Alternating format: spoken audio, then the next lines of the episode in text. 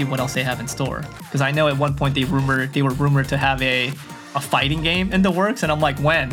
you know, when is that coming out? Because uh, I'm a fighting game fanboy, so it's just like I, I can't wait for that. So I'm geeking out. Yeah. Basically, is what I'm saying.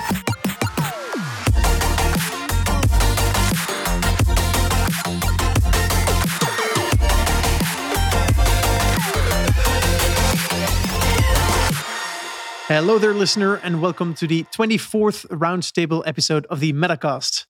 I'm your host, Nico, and today I'm joined by Jan and CA, or Yonatan Raz-Fridman and Chong Ahn. Today we're discussing three topics. First, we're talking about Roblox, its earnings that they're going into learning. And then, as our second topic, uh, are discussing some major publishers who are looking at blockchain, and then also the major uh, fundraisers that have been happening in the space. More notably, Forte in the past week raised to 750 million, a nice number or a nice amount of money to to do whatever they're planning with. And then finally, we're uh, talking about Riots that surprised announces two games and it dropped two other games also yesterday. Uh, everything uh, hot off the press. And then finally, we're doing bold predictions about Riot games. Um, I'm a Riot fanboy. I've played League of Legends when I was, well, let's say, eight years ago, um, but I've been following the esports scene ever since. And I think they're uh, an amazing company. Um, but first, yeah, it's been a while since we had uh, both CA and Jan on the pod. So um, I guess, you know, re- w- welcomes are in order. CA, how are things going, man? Yeah, good, good. Thank you. Yeah, happy to be back on. Um, great to see you guys. Uh, we've been we've been pretty busy here uh, at Mythical, so it's been exciting for us as well. Um, you know, we just recently raised uh, our Series C, um, which was amazing. Uh, you know, it's like one of the fastest Series C's uh, or you know fundraising from round to round that I've been a part of. Because you know, it, it just felt like yesterday that we you know finalized our Series B, and then we went straight into our Series C. So yeah, it's been a bit of a bit of a roller coaster in, in all the positive ways. Um, and we made a, a ton of announcements on you know various development partners um, that we've signed up for. You know, uh, you know, New Star, uh, you know, Creative Mobile, Abstraction, Cryptozoic.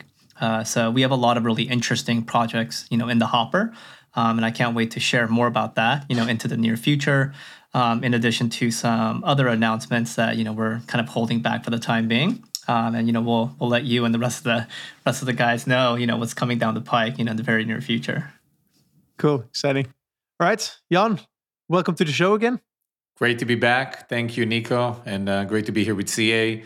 Uh, yeah, things are good. Things are busy. Uh, there's a lot going on broadly in the space. Um, great to see interesting developments happening on blockchain. So look forward to digging on that in item two.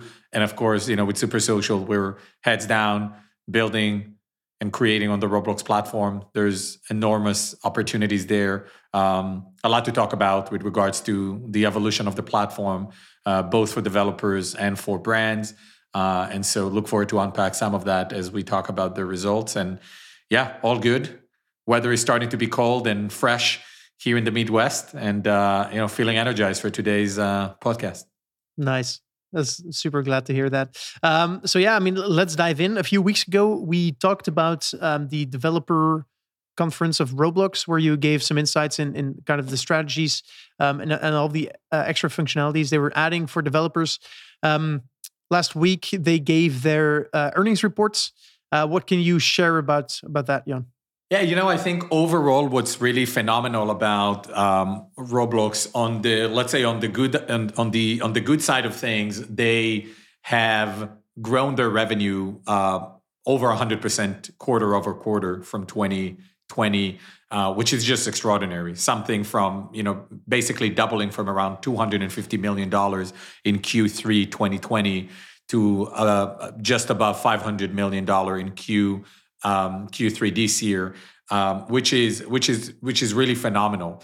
Um, and I think what's also interesting is that they are able to do that and grow their daily active users also to a peak, historic peak for the company at about 47 million daily active users.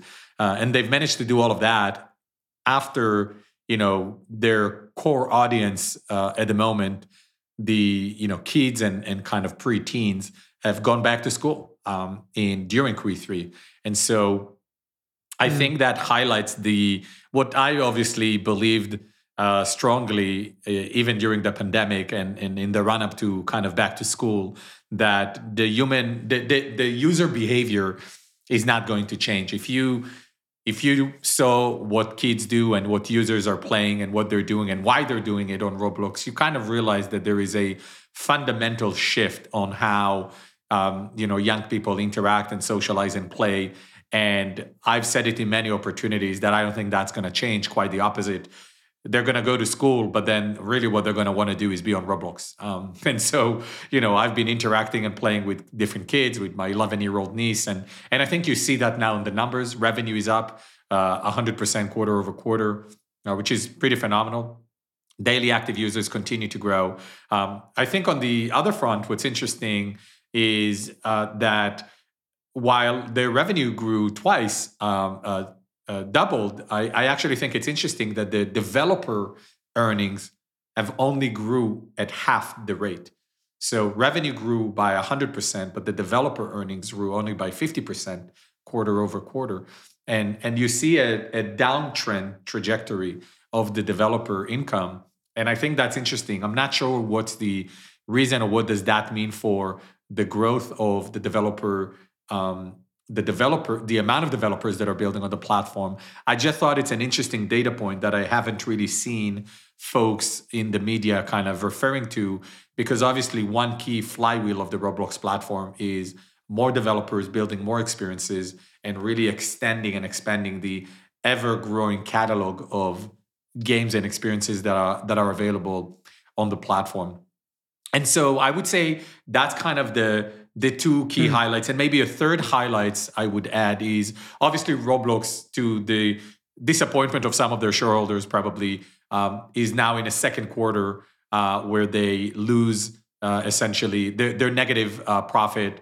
Uh, and so you know a lot of analysts are kind of called it out i saw and and I, I don't think that's actually a major point at this stage. You're talking about a high growth company with a very strong flywheel you know, if I'm an analyst, what I would want to look at is how many developers are continuing to join the platform, the daily active users that continue to grow. Um, you see levels of engagement higher than ever before. Uh, these are all powerful things that feed right into the flywheels of the company. Um, and it makes sense that Roblox, as a $60 billion company, would spend more on R&D, would spend more to grow the team. You know, they're valued at about 60 billion plus market cap with about 1400 employees.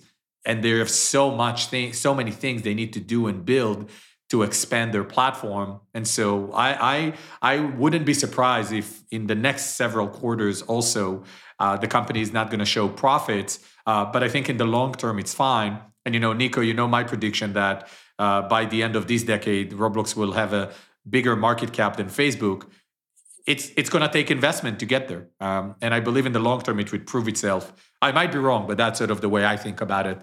Uh, so short term may not be profitable. Long term, strong flywheels. You continue to see the growth, more developers, more technologies, more investments in the platform, and I think that is all very encouraging. Mm.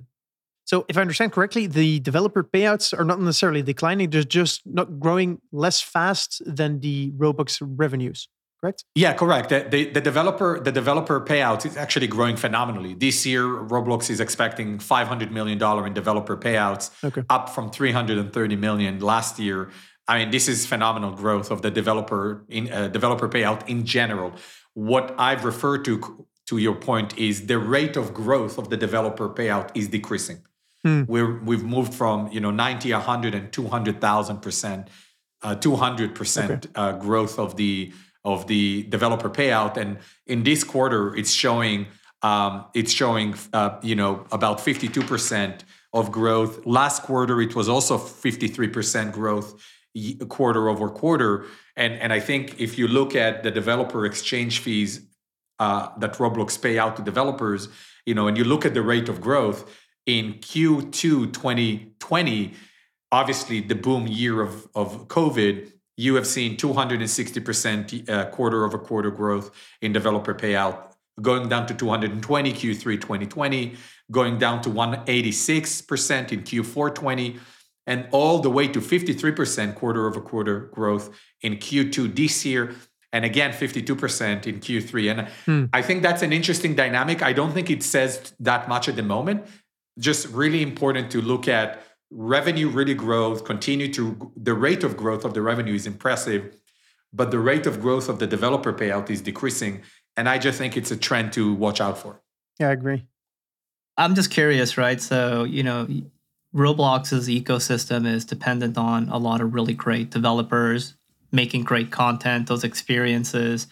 Um, do you feel like Roblox as a as a whole, as a studio, um, do you feel like maybe they're getting a lot more involved, figuring out different lines of business and revenue streams, you know, internally versus you know, just. I'm not saying that they only relied on developers, but maybe the ratio of that is you know slightly changing as their business model changes. Um, I'm, I'm not sure. I think, look, Roblox's core business is building a platform that developers, great developers, want to build great content. And then the way Roblox monetizes in multiple ways on the platform, right? They they have a they take a piece of everything that happens on the platform when it comes to monetization. Obviously, their their bookings continue to grow. Bookings are basically the the the the growth revenue uh, the amount of money that is being deployed by users in buying the platform currency, the Robux. That's also growing steadily. The rate of growth has also slowed a bit, uh, but the revenue, which is the actual purchases with the platform currency by users, that that grew 100% year quarter over quarter, year over year, and and that's impressive because it means that people are actually spending users are spending much more capital now inside games and on avatar items. Um, and this is where I, I, don't envision that kind of changing in terms of where roblox makes uh, their money. Um, i don't think roblox charges brands who come into the platform. Roblox has incentive to make sure that great developers build great content and avatar items that then users want to spend money on the more content they have the more money will be spent on the platform, the more users will come in and spend even more time. I mean, the hourly engagement in, on the platform is, is off the charts, unprecedented in terms of the volume of hours spent on the platform. And so I think the incentives of Roblox, in my mind, should continue and be aligned with great content by great developers, finding ways to monetize effectively for the developers. And really, what Roblox needs to continue and do is build an ecosystem where users will want to spend more time and more money into experiences. Some of them are native experiences, some of them are branded experiences. I don't think it matters to Roblox at the moment which one are they. They just need to continuously expand the content verticals that are available on the platform. Hmm.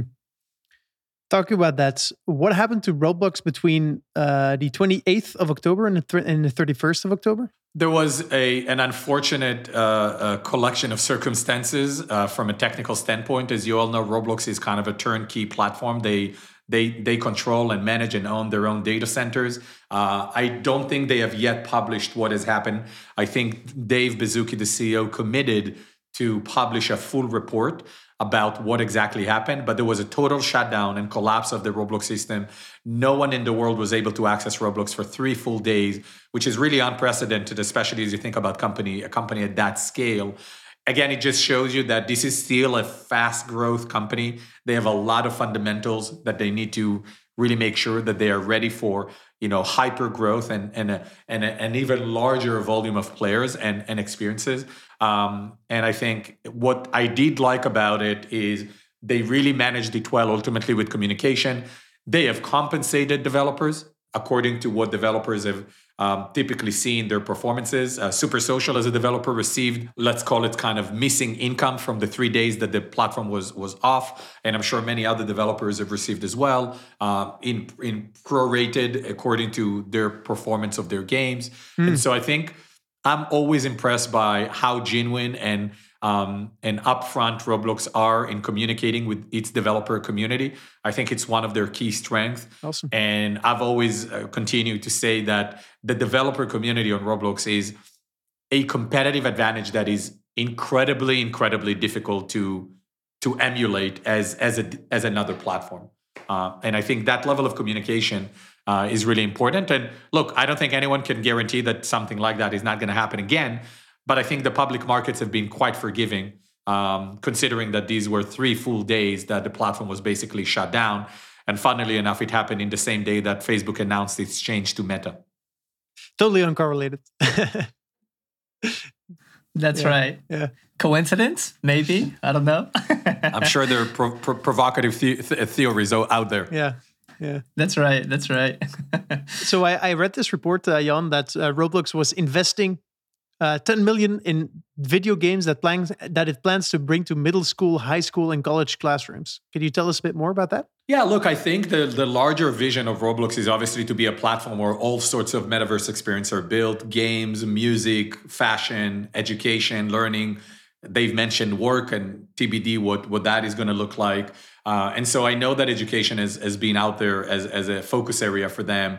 I, and I, I agree. I think the possibilities of building immersive, interactive experiences that are educational focused um, is really exciting. I mean, why would you sit in a classroom where you can actually go and travel inside a, an immersive world and go to the Pantheon in, in Greece or the Colosseum in Rome and actually be inside the Colosseum when you talk about the Colosseum or watch a watch a competition in ancient? I mean, the, the possibilities are really amazing. Um, obviously as, and as someone who has been building companies in the past in consumer um, educational technology companies um, it, it, it's a challenging space and so for entrepreneurs to come in and build um, and so i think it's really great that roblox has established a, a community fund as they call it the roblox community fund uh, where they're allocating $10 million to projects either that are built by educators or by entrepreneurs uh, that are really focused on education um, and look, I think this is super smart for a couple of reasons. Number one, this is definitely part of the vision of the platform for the long term, right? They want to be a platform where all sorts of metaverse experiences can be can be can be introduced and engaged. Number two, this is a great tactic for user acquisition to the platform. What's a better way to introduce kids to Roblox who don't know about Roblox? I don't know how many are there out there in North America who don't know about Roblox, probably not a lot. But what a great way for the rest of the world to learn about the possibilities the, of the Roblox platform by actually creating a direct connection to classrooms. Classrooms is where kids are at all the time for a big part of their early lives. And so this is a great way for Roblox to build awareness with a global community of, of kids and teens. Um, and, and I think they can do that through this initiative. This is very small scale, 10 million is, is not a lot, but I'm sure it's going to provide an opportunity for dozens and maybe hundreds of small projects to you know start being built. Um, and i envision that this this this could become a very important growth area for roblox as you think about remote schools um, and the opportunities of educating young people through immersive experiences on a platform like roblox. So very smart move. Um, i think it was long time coming and again provides great opportunity to build an even more expansive user acquisition framework for Roblox as they expand globally because we know that this is important for them. So, um, if I understand you correctly, the moment Roblox overtakes Facebook or Meta in market cap, at that point, the average 11 year old will spend 13 hours a day within Roblox, you know, eight hours of school, and then they're going to, you know, play with their friends, um, maybe meet some family members. Um, that's what you're saying. You know, it's already. I mean, it's already happening. Uh, people, a lot of these kids spend time basically pretend playing on the Roblox platform. It's such a natural thing for them to learn by spending time on a platform like Roblox because that's where they like to be. You know, I like the the notion of you know fish where the fish are. Roblox is where kids love to spend their time on. This is where they want to be. This is where they play and meet their friends. It's not a replacement for physical for the real life for the real world it's it's a great complementary and you can do that with a global community. You know my 11 year old niece can connect and play with you know friends from other countries and and i think it's i think it's powerful. And and with roblox's focus on trust safety and civility. Um, you know i think this is a very promising area of growth for the company um, for you know people to keep an eye on especially as education is obviously in a stage where it needs to be revitalized and and, and into a new era. Mm. Yeah, I fully agree. I mean, uh, I follow you, man. I um, I think education is going to be like a big part of the of the of the metaverse. Um, it just makes so much sense, as you said, to how, how big how big of a business that could be for Roblox in terms of revenue. Mm. That's obviously still early stage TBD. obviously you know schools is a whole different thing of how you charge schools so but i'm sure roblox slowly slowly is going to figure that out um, you know and alongside other verticals like music and and, and fashion and sports um, and and you know and the way brands play on the platform you can see that they are they are looking at all of these verticals and and i think it's a really positive sign that they're deploying 10 million dollars which is not a lot of money but it's also not insignificant um, to start experimenting with what's possible from an education perspective. Yeah, I fully agree. What are your thoughts on this, As? Yeah. Yeah, I mean, I think I think Roblox is being very intelligent about how they're thinking about their future, right? And but but the and I'm I'm pretty bullish like Jan is as well. Um, but it's it's on that last point that when I think about like minimum viable futures and how you want to invest, you know, for that, uh, when I see a company that has a market cap as big as they do, and they're investing 10 million, you know, into you know products for schools, education for students, because you know they also understand that their you know primary user base is aging up, right? And so they want to go and you know be like Jan was saying, you know, fish where the fishes are. And so you know, I think it's a small step in that direction, um, but it just makes me wonder you know, one, could they internally help develop some of this stuff? Or are they so focused on building out the platform, the tools, you know, the on ramps uh, that they can't? So they're looking to partner with someone. And 10 million for, let's say, one or two or three studios is pretty significant. Uh, so I guess I guess what I'm trying to say is uh, I'm in a you know wait and see kind of period because I think it's super interesting. Uh, I've developed uh, you know long time ago uh, products for you know children as well, like three plus.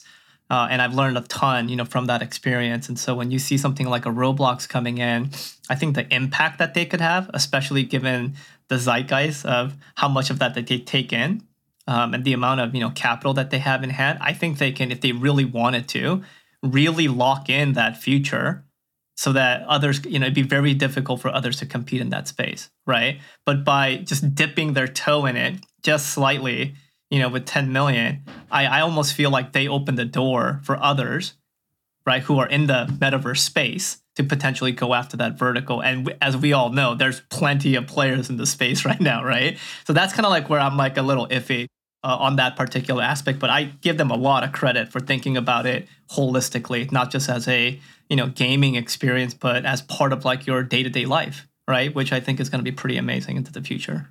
Yeah, I mean, look look at some of the look at some of the initiative that they have. They have they've launched the game fund, which is essentially a way for them to provide grants for specific projects where developers want to build aged up experiences, as Roblox called them. Right?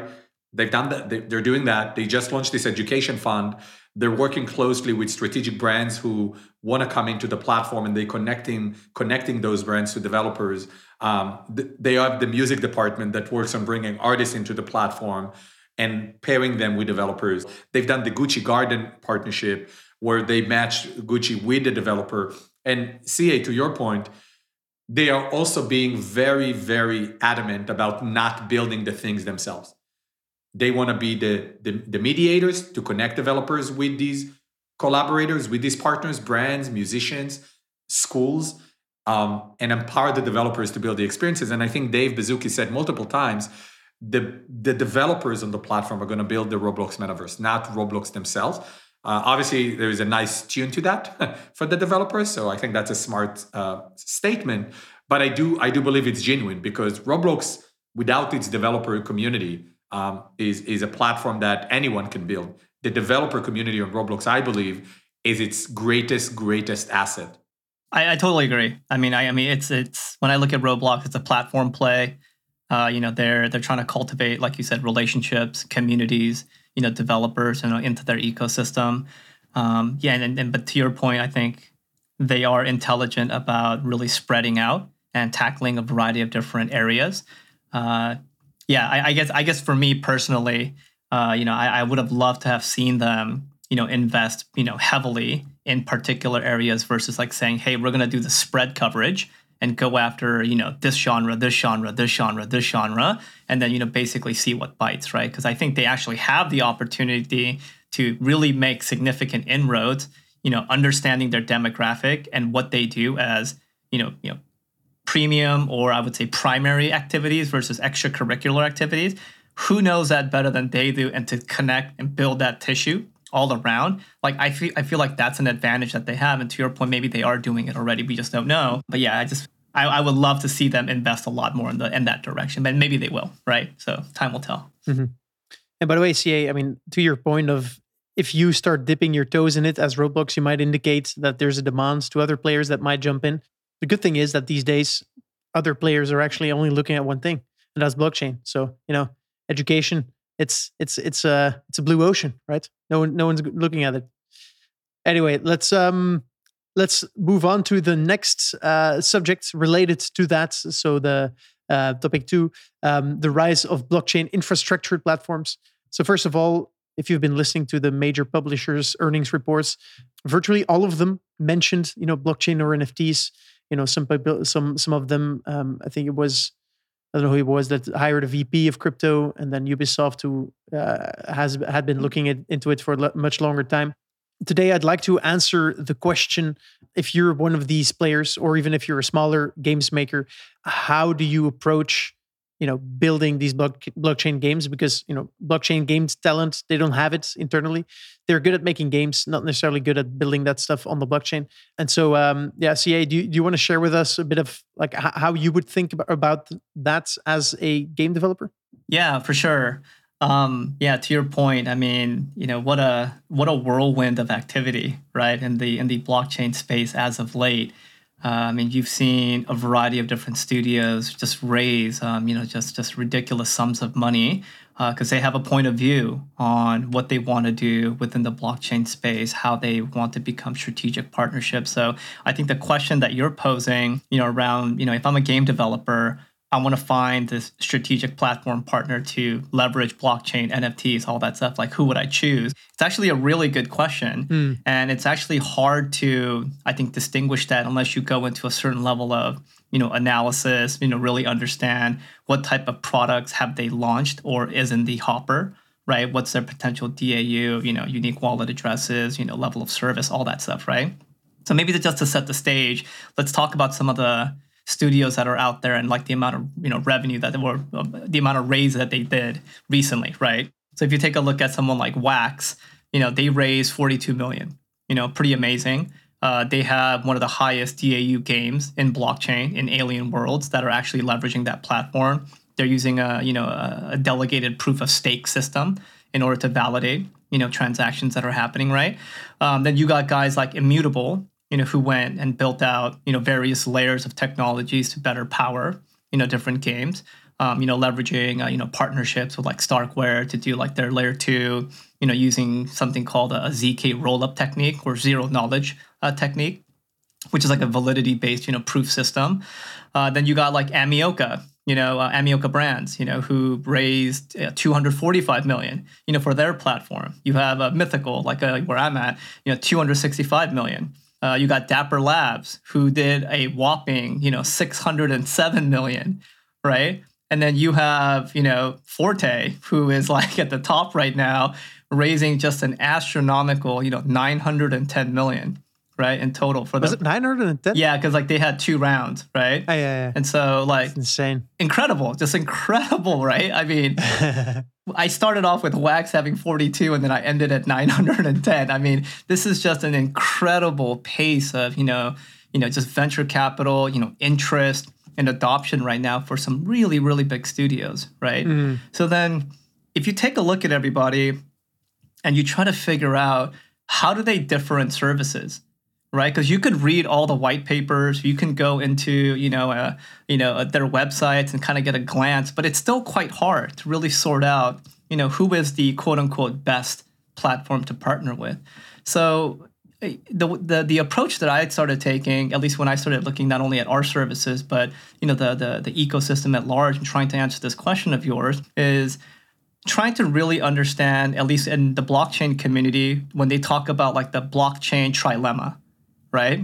And the blockchain trilemma is really around three main areas uh, that you have to be considering uh, if you're going to be developing blockchain enabled games, which is around scaling, right? Because you have to be able to scale your product in order to attract the right type of audience. But you have to really think about then security. And then you also have to think about decentralization. And so that's the three, you know, trifecta. But you know, there's a there's a common saying, it's very difficult to get all three. Right. And in and in a lot of instances, uh, you have to pick two or one of those things uh, it, when you're when you're when you're really trying to build out a product because it's almost impossible to get all three. So a lot of the layer one techs, a lot of the blockchain companies are really trying to solve the blockchain trilemma so that they can then be ahead of the curve when you know having these discussions with game developers and so on and so forth. The decision though ultimately really comes down to, you know, the individual applications themselves right? Like what are you building? You know, what type of product are you building and so on and so forth. But if we then point at like, okay, let's let's narrow down the scope and say these are all going to be blockchain enabled games, then what's really important to you as a studio, but more importantly, what's important to your users, your players, right? And when you take that lens against it, um, you have to take a then a look at a much deeper look at what do each one of these studios provide? What's their tech stack look like? And you know what type of throughput are they really providing? So for example you know some studios offer solutions like side chains right? Like you guys i'm sure have heard you know a million times. So side chains are like things like uh, you know ronin or matic which is great because what did what did that allow to happen? It allowed for you know scale you know interoperability between you know contracts on each other's side chains right? But as I just mentioned, there's some drawbacks to that, right? Particularly for security and decentralization, um, because those get reduced. There's a higher uh, propensity for them to potentially get, you know, uh, hacked uh, or you know get defrauded. But you, it allows for speed and you know scalability. So there's always these like pros and cons that you have to work through, which is really interesting. And so, without going into super, super amount of detail, some of the main criterias that as a developer I would start looking at is things like, um, yeah, um, throughput versus security. Uh, you know, uh, you know, what type of like wallet integrations do they have? Uh, you know, what's their fiat gateways? You know, meaning, you know, how are they able to ingest, you know, real world dollars? But also more importantly, the other side, right? If I put money in, how do I get money back out? Because uh, that's also very challenging because most people only think about the end, they don't think about the out. Uh, and then you have to think about, I think, the table stakes, right? Um, you know, are you able to create and tokenize, uh, you know, you know, various assets? You know, can you uh, think through onboarding and user experience, right? Um, and you know, what kind of like ecosystem support do you have, uh, and things of that nature. And so, you know, again, we can go on and on and on about this, but those are some of the initial criteria I would look at. And then I'm sure there's uh, you know other things that we could probably drill into um, that helps to at least you know figure out and have a good point of view on why I want to partner with you know this, that, or the other studio. Fascinating. Um, and so, I mean, you just talked about um, Forte raising 910 million dollars. Why? Like, what makes them special for you? What, how do they differ from from the others? Yeah, you know, it's it's a it's a really interesting question. I mean, if you take a look at and don't quote me on these numbers, but I think uh, the last time I saw like that that release when they made the when they made the raise. Yeah, yeah I saw that too. I mean, I think they had something like uh, 15 million DAU is I think what they quoted, uh, and they have yeah yeah, and they have like 40 plus developers that they're working with, right? I mean, that's a lot. I mean, let, let's just be honest. That's a lot of you know developers. That's probably a lot of scale. So a part of me thinks that you know they need the capital to continually to build. Mm. Forte to me at the end of the day, when I look at it um, they're they're much more of a we're going to be like the platform for blockchain for gaming yeah. right like they're really going after that and they're thinking through um, you know everything that i had mentioned earlier right so they want to be as seamless as possible from a platform integration perspective yeah. Uh, and so they're working and you know building out all the toolkits all the software um, all the on ramps to allow that to happen. And that's going to take a lot of capital. Because if you think about all those different sections that I had mentioned earlier, I mean, they themselves could be their own studio or company, right? There are already companies out there that are focusing on nothing but wallet integration. There's others that are focusing on, you know, the fiat gateways. These are companies by themselves. So if Forte is trying to internalize all of that mm-hmm. wholly, right? Uh, you're going to need a lot of capital, in my opinion, in order to do that because their burn rate must be crazy. And the fact that they have that many developers, you know, under their portfolio, I think is really interesting, right? But the the kicker to me is, I don't think infra- infrastructure is enough, right? Like, and again, I, I I don't know, you know, Forte's playbook. I don't know exactly what they're doing, but when looking at it from the outside in, you know, they're really going after being like, uh, we're going to be the de facto infrastructure partner, right, for blockchain. In my opinion, um, I don't think that's enough because while, yeah. you know, they're developing like this wide sweeping platform aiming to solve all the technology and integration challenges, right? Um, which I think in the long run is going to become commonplace. And it's an expected set of features that has to be table stakes, right? Similar to um, you know publishers that you see right now in let's say Web 2.0 kind of world, right? Um, and so, in my opinion, in order to be truly successful, uh, y- you have to actually also be able to build products on that platform to validate set infrastructure, set technologies, you know, set integrations. Because I think it helps to validate, at least in this early stage, various use cases, you know, bugs, iterations that comes from actually having done the thing, which leads to like some of the other vendors that you had mentioned, like Immutable, right? Like those guys not only built the platform, but they said, hey, we're going to prove ourselves and build on our own platform to validate that everything works and build a community and understand games. And so I think from a developer perspective, that's attractive as well, right? And it's not a one winner takes all market. I think there's different approaches, but yeah, I think in essence, like you have to have a clear understanding of game development, in-game economies, goal formation of users, you know, across their life cycle, right? Ability to develop core and meta loops. You have to really understand that in addition to leveraging the blockchain ecosystem, DeFi protocols, creating new ways of playing, owning and earning, right? And so to me, like, yeah, it's it's all of those things uh, that I think are critical. And so you might need a huge war chest to build all that up uh, on both sides, no matter how you do it. That's really good take. I like that. I saw um, Forte described as the Stripe of blockchain, where it's like a real end-to-end solution. Um, everything's fully regulated. Um, it's super easy for uh, like both the developer and the user to to get through the whole thing. Um, I found that a, a pretty like a good description.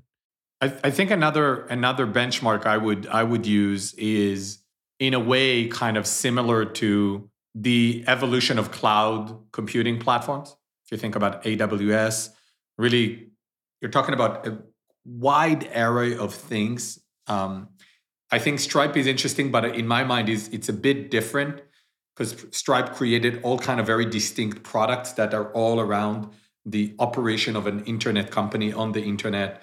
I think of where we are on blockchain is like, and I was asking myself like a year ago, who's going to build the AWS of the of, of the block on blockchain?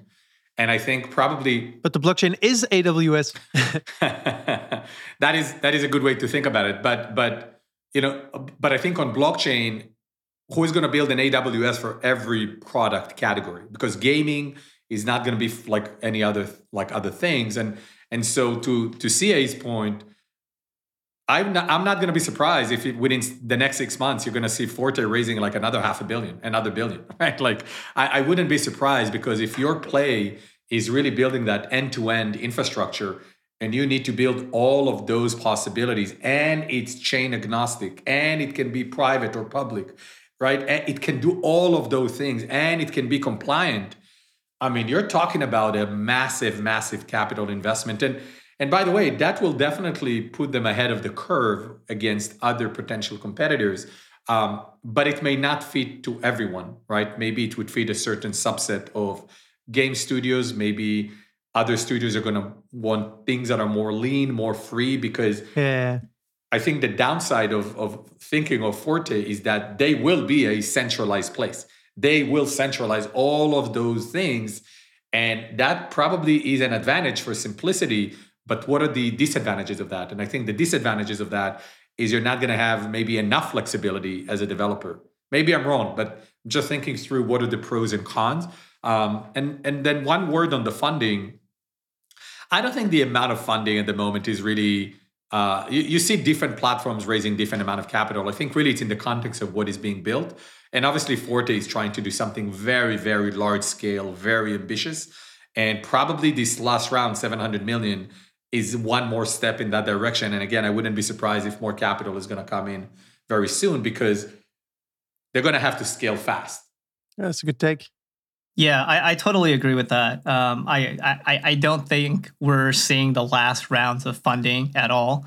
Um, I think as you know, I mean, because if you really think about it, a lot of the blockchain studios that are out there right now that are gaining a lot of attention, um, I mean, they've been working on this stuff for two, three years right? Like they've been kind of flying under the radar, you know, quietly building, you know, their infrastructure, their platform, their points of view across all of this. So, you know, it part of that, the outcomes that they were looking for is starting to come to fruition now, right? Which is, I think, where the investors are getting really excited uh, because they're starting to see the the labors, I mean, the fruits of those labors, right?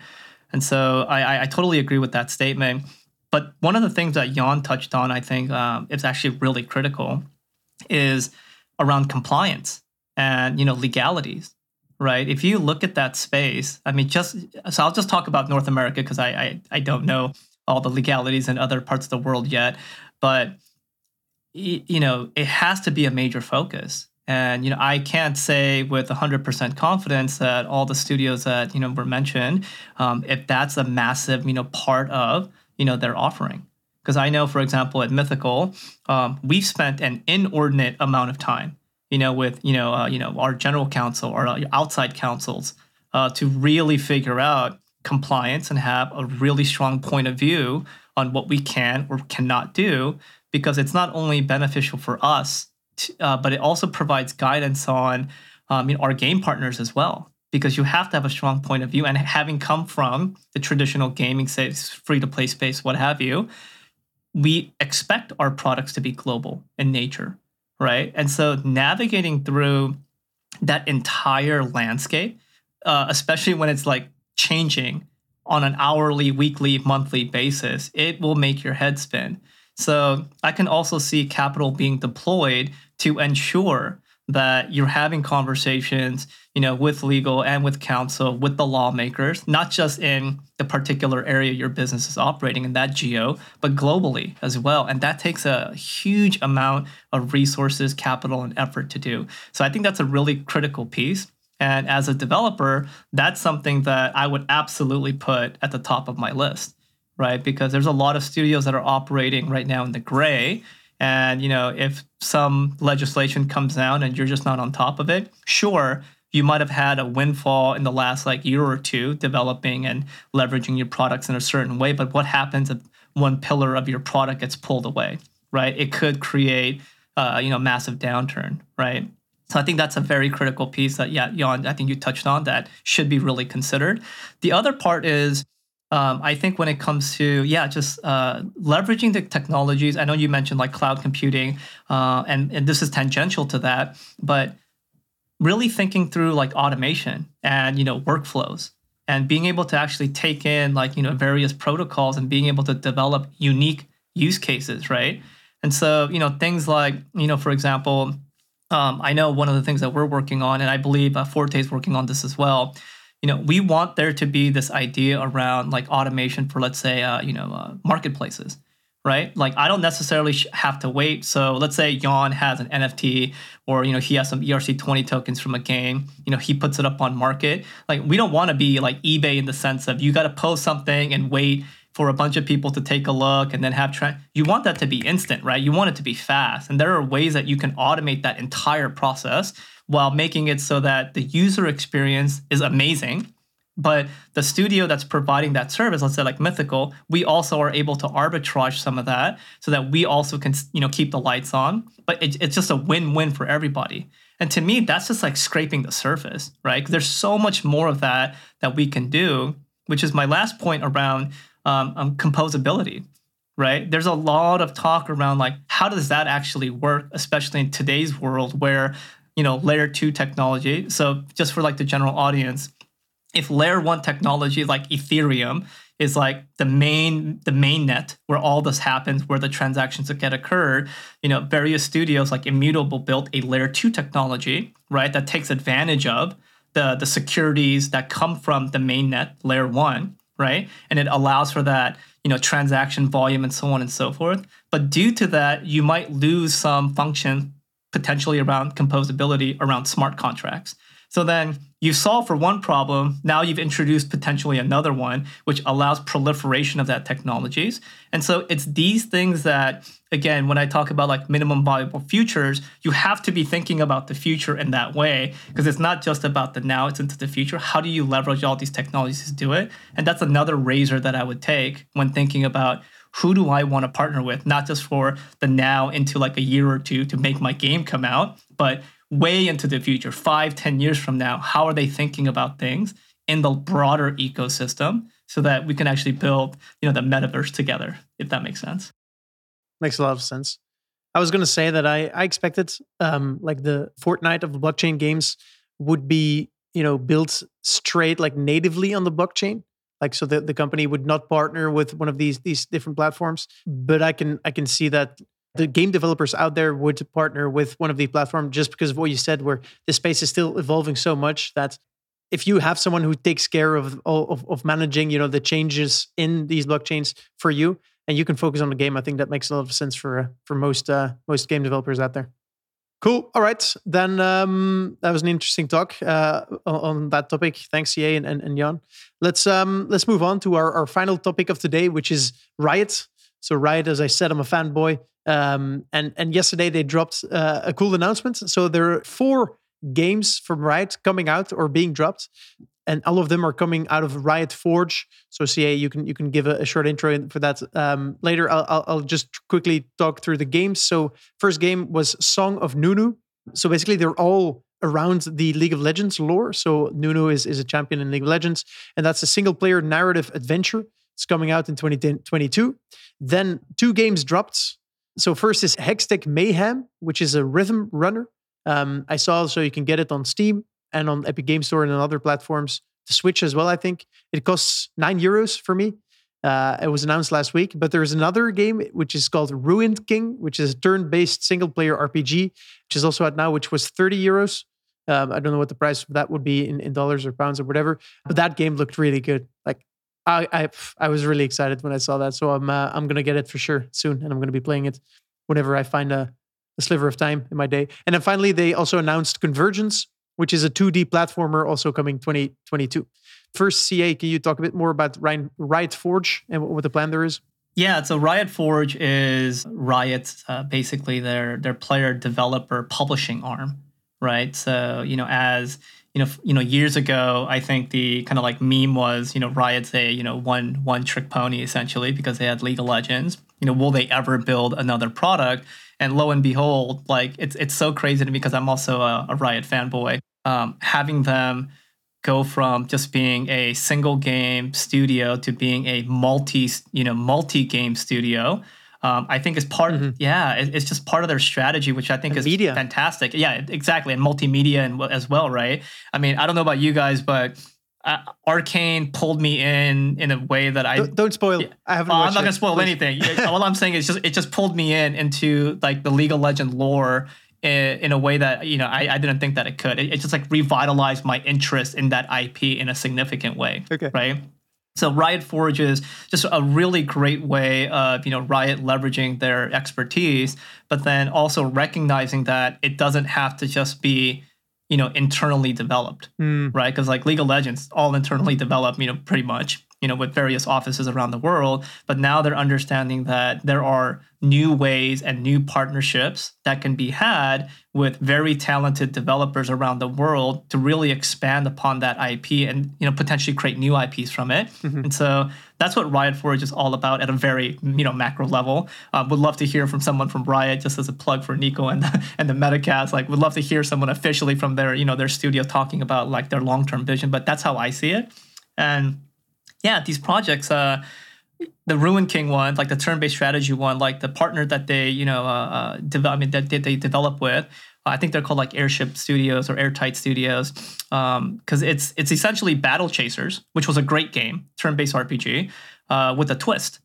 Uh, and the fact that they're able to, you know, come up with a variety of different games and different genres, even though uh, from a creative direction perspective, it's slightly different from League of Legends, you can still instantly recognize like, oh, that's a that's a League IP, right? And I, I just really like the thinking around that. And I just can't wait to see what else they have in store. Because I know at one point they rumored they were rumored to have a a fighting game in the works, and I'm like, when? you know, when is that coming out? Because uh, I'm a fighting game fanboy, so it's just like I, I can't wait for that. So I'm geeking out. Yeah, yeah. Basically, is what I'm saying. And, and, now, now you know that they might just drop it tomorrow, right? You, you never know. So every, every day could be the day. CA. Yeah. Every every That's day right. you wake That's up. right. Like, and I and I really like that too. Yeah. Right. Like the, I I love this idea around like forget the forget the teasers and like you know like this long drawn out process. I mean it's been long enough. I mean they've been working diligently behind the scenes. And the fact that they just kind of make this announcement it's very like nintendo and apple-esque to some degree. It's like hey here's a thing. Awesome awesome awesome. Oh by the way you can go get it right now. Oh my uh, gosh. I was like yes i love that. Yes. Jan what do you think the, the the the strategy behind all this is? Yeah i mean i am very impressed by what Riot have been doing for the past two years. Um, I believe this is kind of potentially the first vertically integrated, large scale, multimedia brand coming from a game. Um, in, in a level that I think probably we have never really seen happening at that cohesiveness. We have seen Pokemon, we have seen Super Mario. Obviously, Pokemon, I think, the biggest franchise in the history at the moment, uh, over a hundred billion dollar of you know lifetime revenue from all of the different things that Pokemon has done.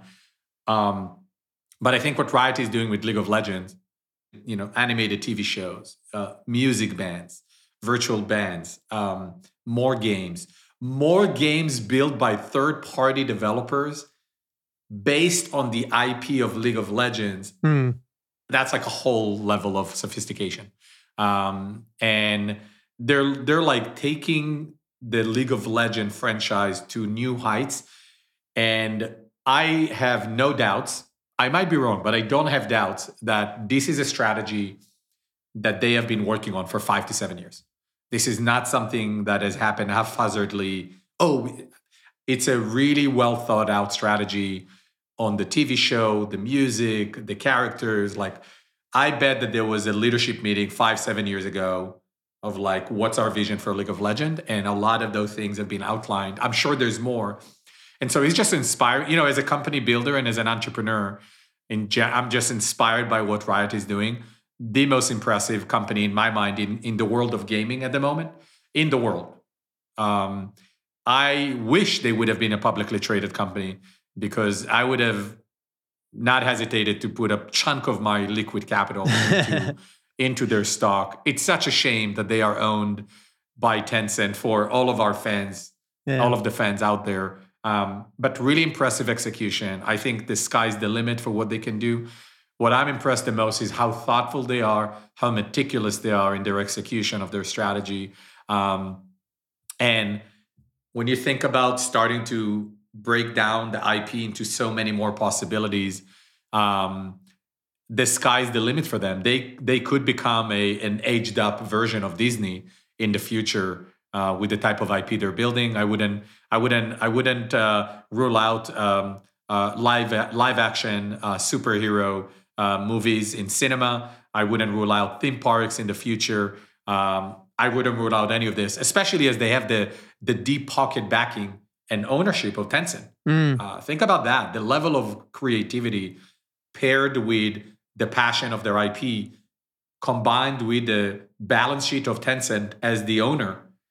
I mean, the possibilities are endless. And so, very impressive. Can't wait to play um, the platformer. I think that's the one that tracked, kind of, you know, uh, uh, touched me the most. I love platformers. Um, and I think it's a phenomenal expansion of the League of Legends brands to to to the next to the next frontier. And I'm also as a metaverse builder, right, with Super Social, I'm curious at how Riot thinks about number one metaverse and about decentralization as well. Mm-hmm. Cool. All right. Yeah, I, I, I think their I think their world building uh, that they've been able to capitalize on is it is pretty next level, right? Because if you think about really big IPs, uh, you know, eh, you know that that's out there that's been you know used and abused to death, right? Uh, I mean, and, and, this is no knock on any IP. I think it's hard to create you know worlds, but let's say for example, uh, one of the most overused IPs in the marketplace, right? I love this IP. You know, Warhammer. There's been so much Warhammer stuff that's been out there, and it's totally hit or miss, right? Um, but you know, and then and then you got you know people in the middle, you know, like uh, you know, you know, Rovio tried to do it with Angry Birds in a multimedia you know game kind of fashion, and then you got like the new age of like Marvel.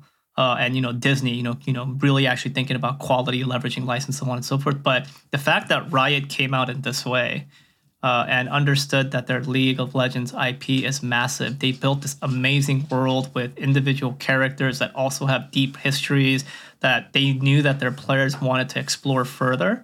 I mean, and you know, there's there's constantly new stuff coming out. It's it's almost an endless cycle of creative content pipeline that they can go as far and deep and wide as they want to. Which you know, to Jan's point, I think is super super interesting. And yeah, I I I, I give them a lot of credit for thinking through it in this way. And I'm really excited to see what else they're going to come up with. Mm-hmm. It was uh, a few months ago when we did a round of bold predictions, and Florian, his bold prediction was that, um, like in the next years, we'll see, or at one point, we'll see a major IP come games up. Um, and I feel like today that's actually you know coming true. That prediction is already coming through. It's only a few months since he said that, so uh, that was a that was a, very very good bold prediction.